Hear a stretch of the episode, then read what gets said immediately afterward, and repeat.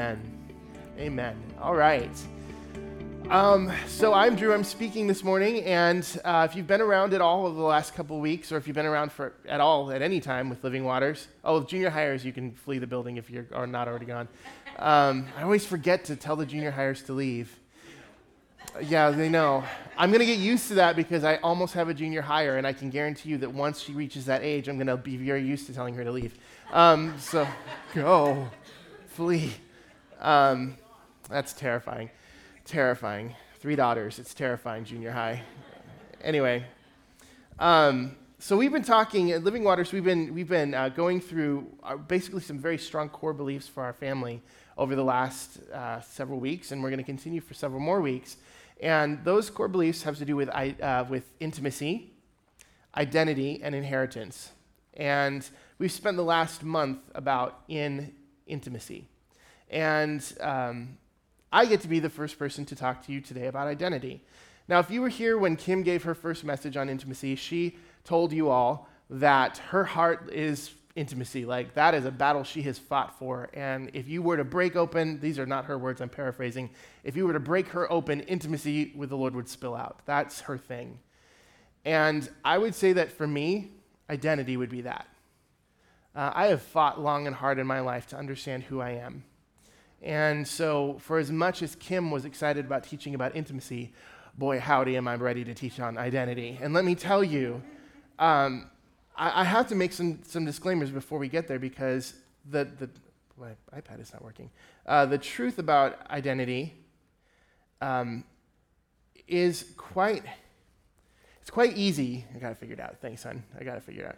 It's quite easy to fall into the rut um, with Christianity when you're teaching on identity in Christ. Because I'll tell you the truth. If you wanted to know information, you can get on the Google and you can type in identity in Christ and you can be like overrun with, with workbooks and with um, documents and with sermons and with everything that, that will pour into you scripturally what your identity in Christ is. I mean, there's a lot out there because it's a really big deal across all of Christianity and understanding who we are in Christ. And, you know, it's, I felt as I was approaching this that if I were to do that, if I were to go into those scriptures and do kind of that kind of message, I feel like I would be doing a disservice to us as a family. And I'll tell you why. We can know a lot about something, but not actually embrace it and understand it. We can have a lot of knowledge, but not have wisdom. We can have a lot of information, but not have experience. And so it is important for us to know the Word of God and to know what it says. And this teaching will be full of the Word of God. Don't you worry. But if we were just to go down the list of here we are, here's who we are in Christ, and even if we got to the place where we were learning it and repeating it and memorizing it, it would still, it wouldn't mean that it made the journey from our head to our heart. The only way I know how to teach this is through the lens of my own life and experiences. And you, if you've listened to me at all, at any amount of time, you know that I get vulnerable with this stuff because I think that's, that's how we understand it into a deeper, more intimate place than just knowledge. And we need to know this. We need to experience this in the depths of who we are, not just know information about it. Another disclaimer I need to make um, is whenever you set up a process or, or an order to things, we can get into this trap of believing that we have to accomplish one before we can move on to the other. So, for example, we teach intimacy, identity, and inheritance. And so I know, because I'm, I'm a human being too, and I've talked with enough people over the years, that when we do that, the enemy can get into our minds and our hearts and begin convincing that us that if we don't fully understand intimacy, and if we don't fully have an intimate relationship with Jesus, to the depth and breadth of what that means, then we can't move into our identity. That we have to accomplish this first before we move to this, as if there's this standard or benchmark that, that qualifies us to begin to understand who we are in Christ. And let me tell you right now, in the strongest terms I can, that is a load of crap. and hallelujah because we don't have a benchmark. There's not an end to intimacy with Jesus.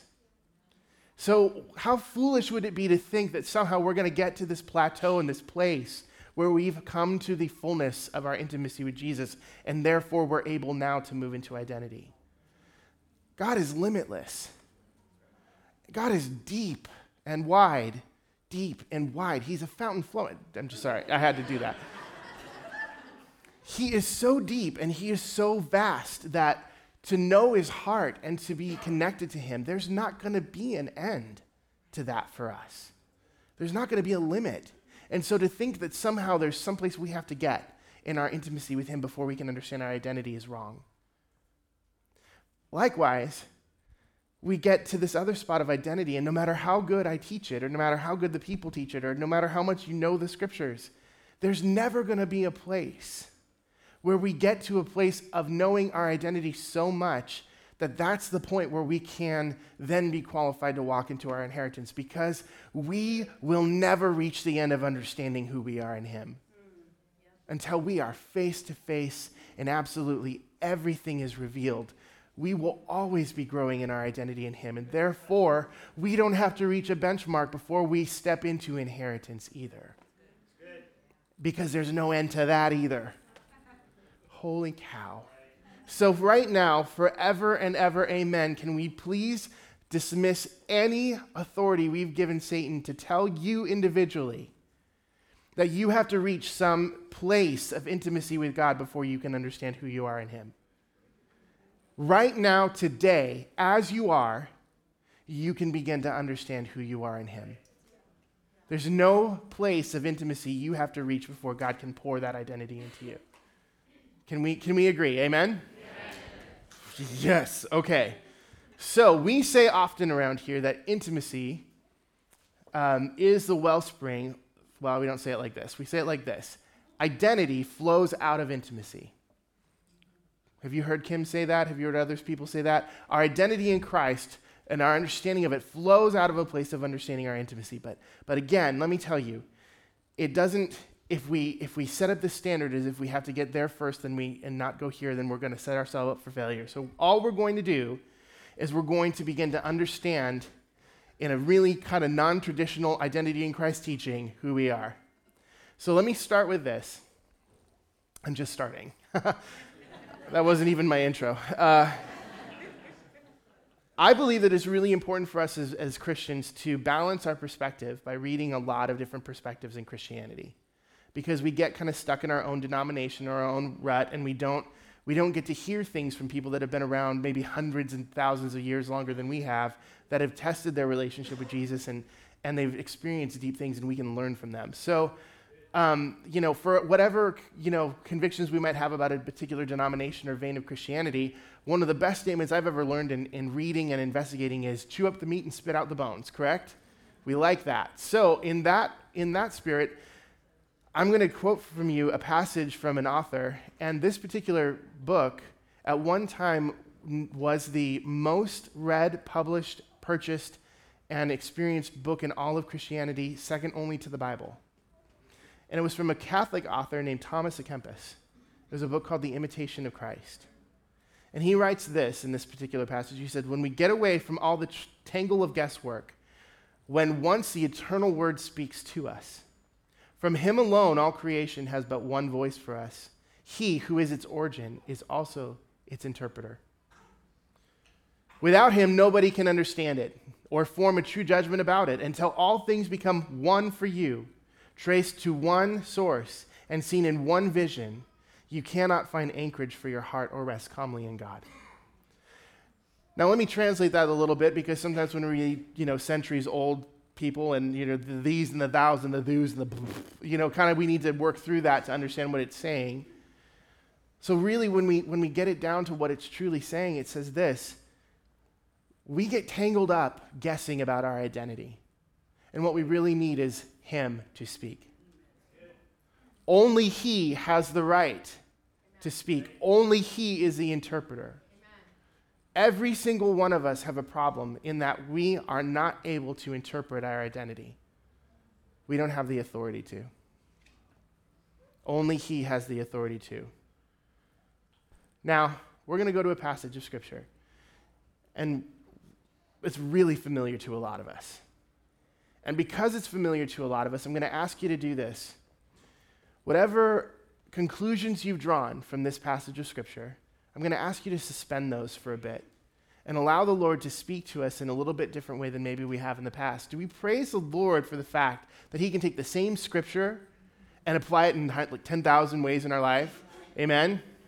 So we're going to approach this passage, which is very familiar, and I'm going to ask us just to listen to what the Lord says today to us individually. So if you could go to Luke 15, starting at verse 11. And remember, let's suspend whatever conclusions we've drawn from it in the past and just allow the Lord to speak today. Verse 11 starts with this Jesus continued, There was a man who had two sons. The younger one said to his father, Father, give me my share of the estate. So he divided his property between them. Not long after that, the younger son got together all he had and set off to a distant country and there squandered his wealth in wild living. After he had spent everything, there was a severe famine in that whole country, and he began to be in need.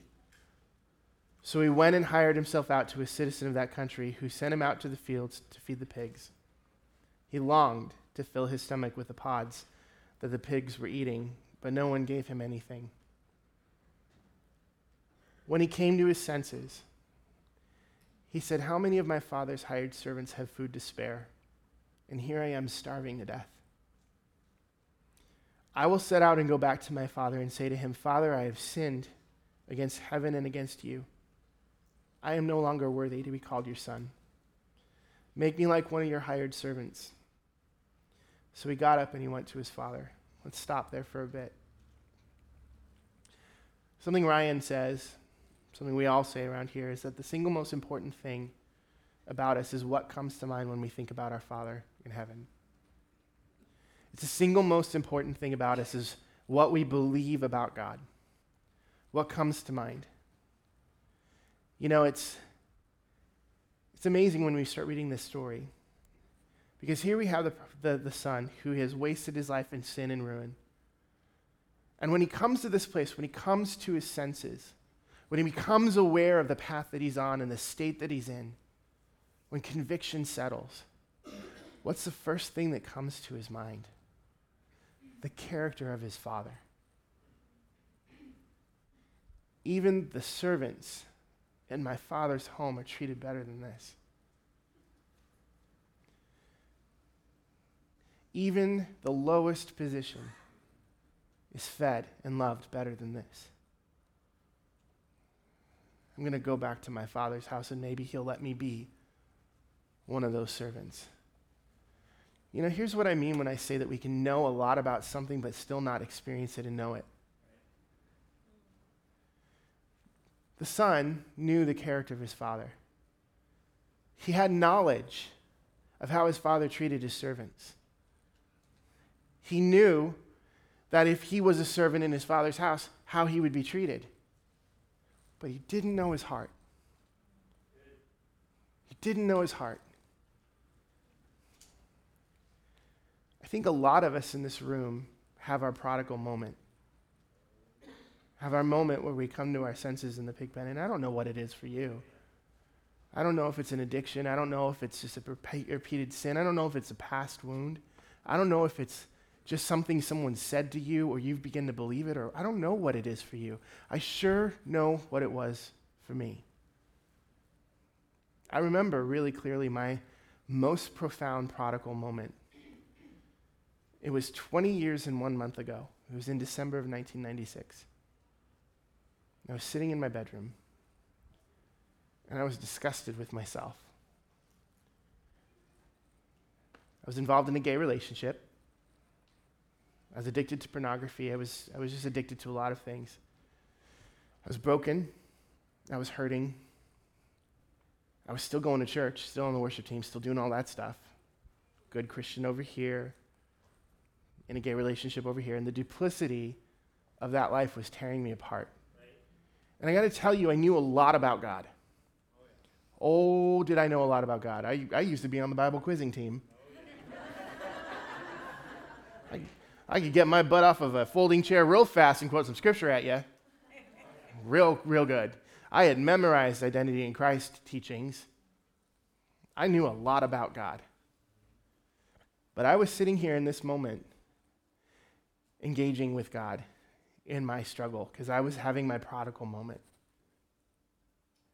And it was a little different. It wasn't as if I was at this end where I was like, I'm ready just to go back and be a groveling servant. I was teetering on that.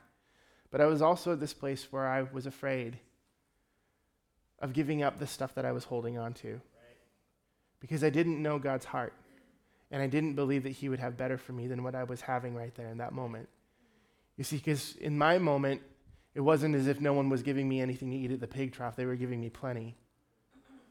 And I was feeding on it. But I still had a very keen awareness that I was in the pig trough. But I didn't know God's heart. I didn't know if, if I left that, if there would be anything for me on the other side. How many of you can relate to that? Oh, yeah. I like you when you talk in church. you got to come to both services. It's more fun with you around. So I sat there in this moment and I was arguing with God. I'm, I'm, sure I'm not the only one who's ever done that. I was having that moment arguing with God. And I'll tell you the truth for as much as I had done and much as I had been involved in, I never once had labeled myself gay. But in that moment, I did. Because it was a, it was a battle of identity. And I said, God, but I'm gay. What are you going to do with me? What do you have for me? This is who I am. You know, none of us have the right to understand or interpret who we are. We are not the interpreter. I don't care what you've done in your past. I don't care what you're doing right now. Your past, your present, your addictions, your struggles, the things that people have done to you, the way people have abandoned you or labeled you, the things that you have partnered with in your heart and mind. I don't care what they are because we cannot look at those things and interpret who we are. We do not have the authority or right to do that. And the problem is is we are tempted to every day. Every day we're tempted to look at the past. We're tempted to look at the present. We're tempted to look at the world and Uh, understand and let them interpret who we are. And we have all this crap build up in our spiritual eyes. And we're looking at ourselves and we're saying, This is who I am because of this. Brothers, sisters, none of you have the right to do that for yourself. Only He is the interpreter of who you are. Only He has the authority to tell you who you are. No one else. And when I sat there in that moment wrestling with God and I said, I am gay, He said, No, and he had a list of things that I was, and nowhere in there did my sexuality or sin have any place in who he said I was.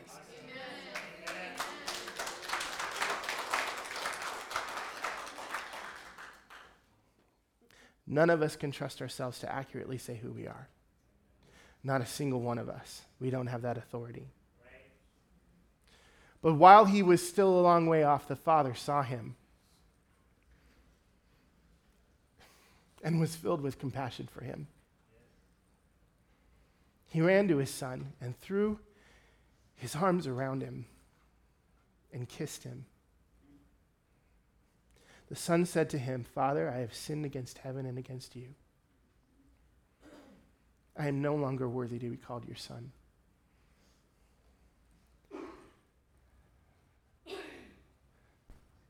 We don't have the right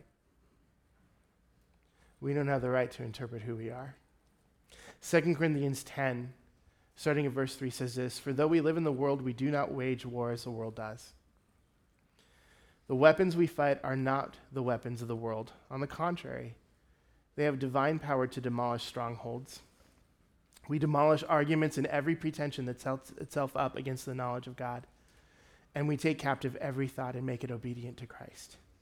Can I tell you the truth that the single greatest piece of spiritual warfare you will ever do is to cast down the wrong belief that you have based on whatever it is and get your heart and mind in alignment with who God says you are?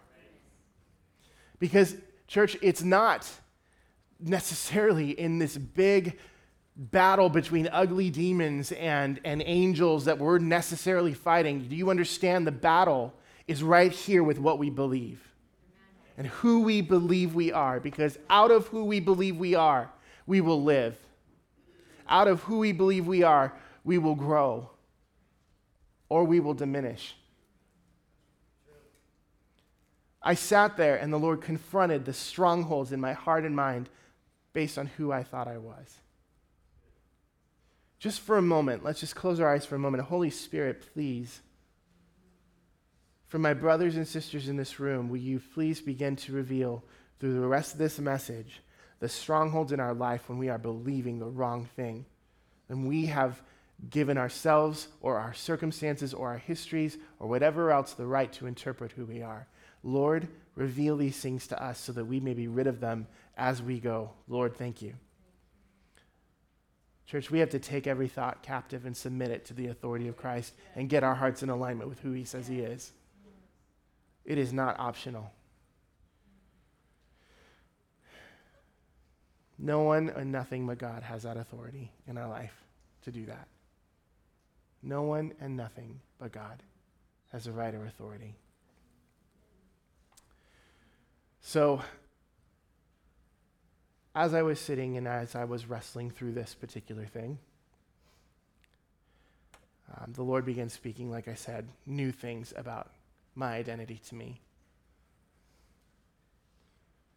But the father said to his servants, Quick, bring the best robe and put it on him. Put a ring on his finger and sandals on his feet. Bring the fattened calf and kill it. Let's have a feast and celebrate. For this son of mine was dead, and now he's alive. He was lost and is found. And so they began to celebrate. This son came to him, came back to his father's house as a slave, and he got up from the ground a son.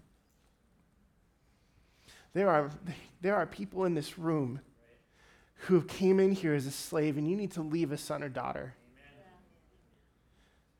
Seriously, please. Hear that again. You might have walked in this room as a slave. You might have walked in this room as an orphan. You might have walked in this room as an addict. You might have walked in this room as a failure or hopeless or I don't even know what. But you walk out of this room as a son or daughter with the robe of righteousness and a ring on your finger that's how you walk out of this room. That is the only true way to walk out of this room because your past and your understanding of yourself does not have the right to tell you who you are. Only the Father who scoops you up. Only the Father who saw you coming a long way off. Only the Father who knew exactly who you were when you didn't has the right to tell you who you are. So you walk out of here son or daughter, not as a slave. And this son fell on the ground in the embrace of his father as a slave and still didn't understand until his father made it quite clear. He's a son with a full inheritance. 1 Corinthians chapter 6 verses 9 through 11 have been a, it's been a really important verse in my life. It was one that used to condemn me and now it's one that sets me free. And I'm going to tell you right now that it's really tempting when we read a verse like this to, to not see the battle of identity in here, but I'm going to spell it out for you. And I'm going to tell you right now every single one of us can find ourselves in this passage.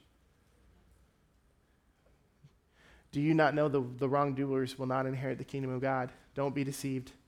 Neither the sexually immoral, nor the idolaters, nor the adulterers, nor men who have sex with men, nor thieves, nor the greedy nor the drunkards, nor the gossips, nor the swindlers will inherit the kingdom of God. Every single one of us can find somewhere on that list where we have partaken. Don't even look at me strange like that. I know mine was in there. We all know what it was. I've said it five times in church. but that's what some of us were.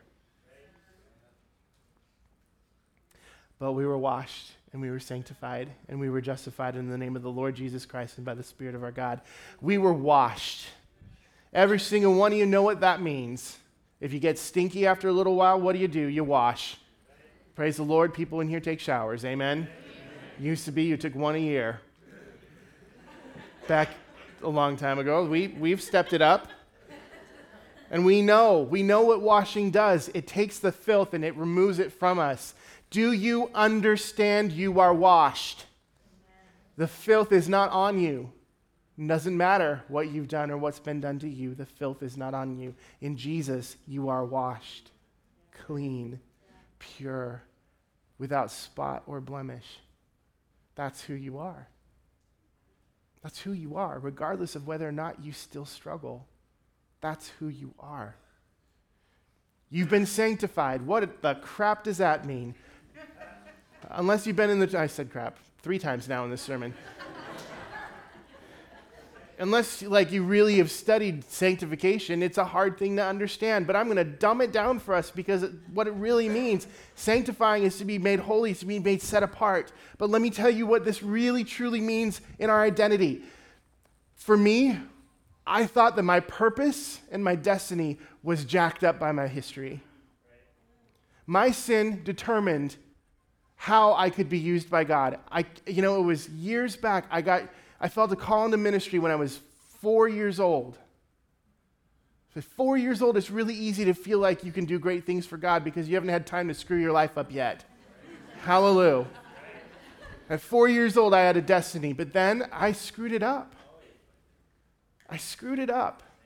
And when I came back to Jesus, in that moment when I came to Him, just wanting to be a slave in His house, I thought I was disqualified. I thought that my, my set apart purpose was going to be tainted by my history because I was still interpreting my destiny through the lens of my past. After all, who would ever trust me to be a pastor or in a pulpit with my history? Joke's on you all. I mean, how many of us have ever felt like that? We've just sinned too much. We just got to settle for less. That's not the case. We've been sanctified. Nothing about our history, nothing about what we've been through, nothing about where we are now makes any qualification because God is bigger than all that.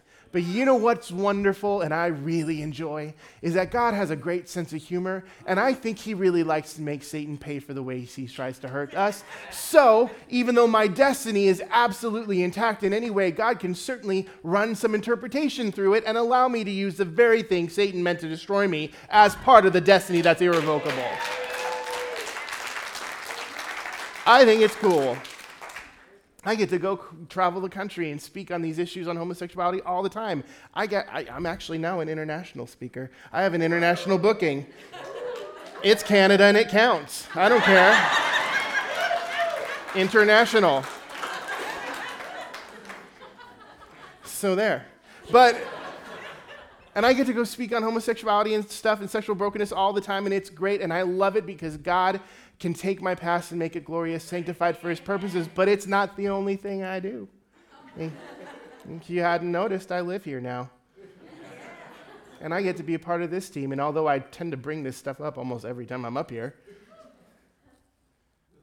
I don't care. I'm, st- I'm still preaching the Word of God, and I don't have to because my past is not predetermined that I have to bring up my past every time.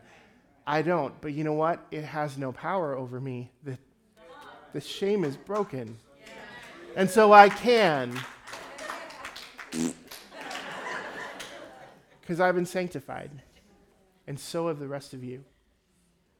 Not a thing about your life diminishes God's calling or ability to set you apart for his purposes and plan. And we're justified. And I'm going to tell you the interpretation of that word that my youth pastor said to me when I confessed to him my struggle. He said, Drew, do you know what this means? And I said, No. He said, Justified, never sinned. Do you understand that you are made right in the eyes of God? That He is not holding the record of your transgressions against you. Just like the Father looked at His Son and He said, My Son was dead and now He's alive. He doesn't care what happened in between the time He left to the time He came back. He just cares He's back. Do you understand that is the heart of the Father for you? If you don't understand it, then you don't understand his heart. The son started as a slave. He started down that road as a slave and he got up a son.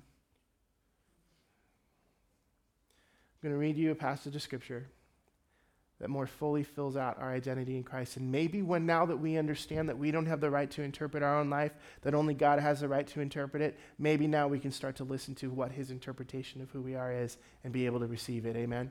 Amen. Ephesians 1 Praise be to the God of, and Father of our Lord Jesus Christ, who has blessed us in the heavenly realms with every spiritual blessing in Christ. Brothers and sisters, we are blessed with every spiritual blessing. That is part of who you are. He chose us in him before creation of the world to be holy and blameless in his sight. You are chosen, you are holy, you are blameless. Do you receive that? Yeah? yeah. That's right, you do. I'll come down there. in love, he predestined us to, for adoption into sonship. None of us here, not a single one of us here is an orphan you know what? I, you know, it might be circumstantially that maybe some of us has actually been in that position. I was abandoned by my parents eh, for a little season of each time. I don't blame them for it. It was circumstantial, but I interpreted it as being abandoned and an orphan. Some of us have actually been orphans, but who we have been is not who we are. Amen. Not a single person in here is an orphan. Amen. We've been adopted into sonship, into daughtership, whatever it's with who we are. We're a part of the family. And it was in accordance with his pleasure and will, which means he delights in doing that for us, and it was his purpose and will all along. It's not out of obligation. It's not because he needs another worker for the field. It's not any of those reasons. It's because he loves us lavishly and wanted us with him. And this is to the praise of his glorious grace, which he has freely given us in the one he loves. In him we have redemption through his blood and the forgiveness of, his sin, of sins. We are redeemed and forgiven. Every one of you, redeemed and forgiven. Redeemed and forgiven. Not a thing you've done is with beyond redemption. Yeah. Redemption meaning this, like you, you know what it is to use a coupon, you redeem it for value. It's not worth much, it's a paper, but what it carries in its authority matters. We've been redeemed, meaning God is the one who determines our value. We can't. We on our own, nothing. Him, we have great value. He's redeemed every bit of us for his purposes, and he's forgiven our sins in accordance with the riches of God's grace that he has lavished on us. He lavishes us in his grace. Hallelujah. With all wisdom and understanding, he made known to us the mystery of his will according to good, his good pleasure. He pours out his wisdom on us. All we need to do is ask. He reveals mysteries to us according to his good pleasure, which he purposed in Christ to be and to be put in effect at the time and times when times reach their full fulfillment and to bring unity to all things in heaven and earth under Christ. In him we are chosen, we have been predestined according to the plan of him who works out everything in conformity with his purposes and will, meaning everything, everything, everything that has happened to us will happen to us. He has the power to bring into conformity to his good will. Oh my goodness. Some of you don't even understand what that means. It's a win win. Hallelujah. Devil tries to rob me. oh, that was a foolish choice, devil. Because I have a God who works everything according to his good pleasure and will. Even my own mistakes. Praise the Lord.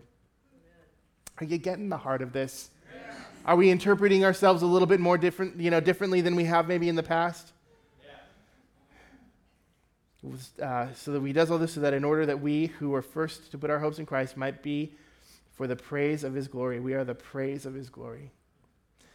And you also included in Christ when you heard the message of truth, the gospel of your salvation, when you believed. You were marked in him with a seal, the promised Holy Spirit, who is the deposit guaranteeing our inheritance until the redemption of those who are in God's possession to the praise of his glory.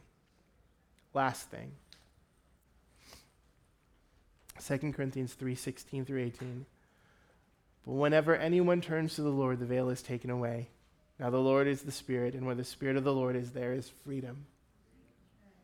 And we all, who with unveiled faces contemplate the Lord's glory, are being transformed into his image with ever increasing glory, which comes from the Lord, who is Spirit. Amen. Friends, if you have given your life to Christ, then not a thing about you can, can you, you don't have the authority to determine your identity because he is the only one who can. Here's the sad part, the downer.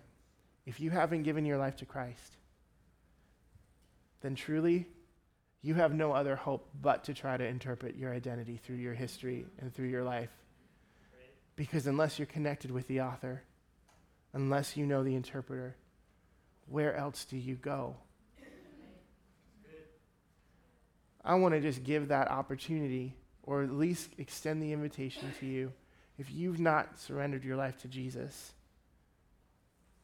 you're missing out. Because he has the ability to translate our life in a way that we never in our wildest dreams could.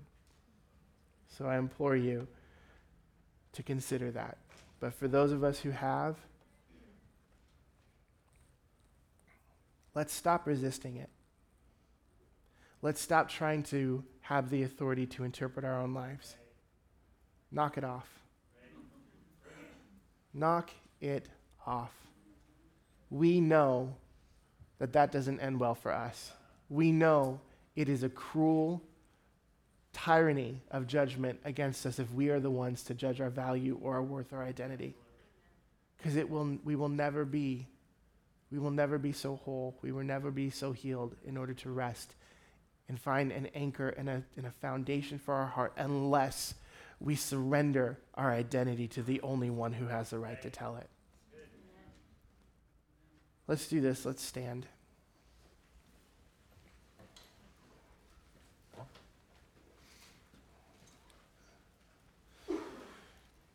We're going to pray. Lord, we confess to you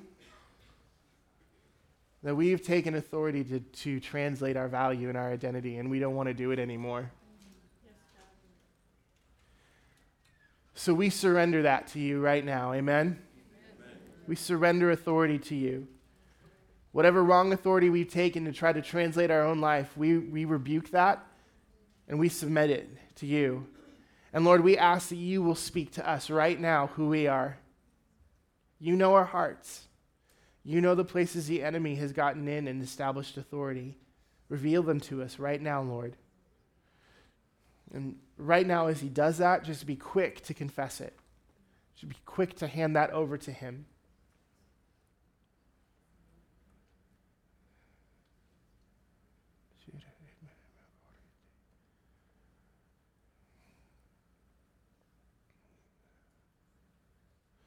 And Lord, you, we know that you do not take from us just to leave us empty. So, as we are handing these things to you, these wrong ways we have interpreted our value, our identity, Lord, right now, what we ask is you will speak the truth, translate, Lord God, our identity to us. You tell us who we are. Lord, what you speak, will we, we will receive. So now each heart just listen to what the Lord is saying to us about who we are, who you are, and thank Him for it.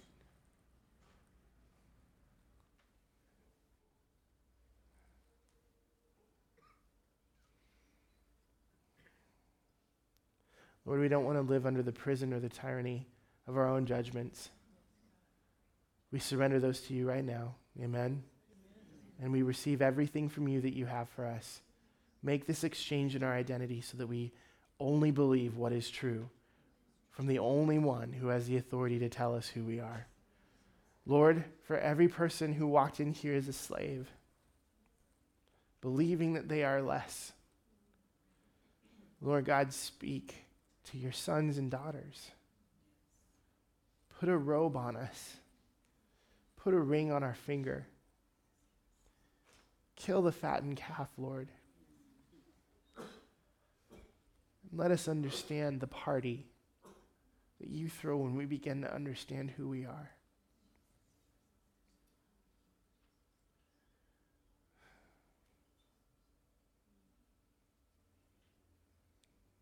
We love you, Lord. Thank you. Thank you. Amen A few more words before I let you run from the building as sons and daughters. Um, there is no limit. There is no limit to our understanding in this. Don't feel like you have to walk out this room today and have it all figured out. Stay in a posture where you will receive whatever the Lord gives you and you will surrender whatever He brings to mind. Because you see, in, in intimacy and identity and inheritance, it's not a one time thing. It's not a thing that we figure it all out and now we're done. You know, if you are walking in an intimate relationship with someone and you have intimacy, but if you don't continue to cultivate it, you lose intimacy. If you know who you are and you believe who you are, but you start letting some stuff in that isn't who you are and you start acting like that, you lose your identity.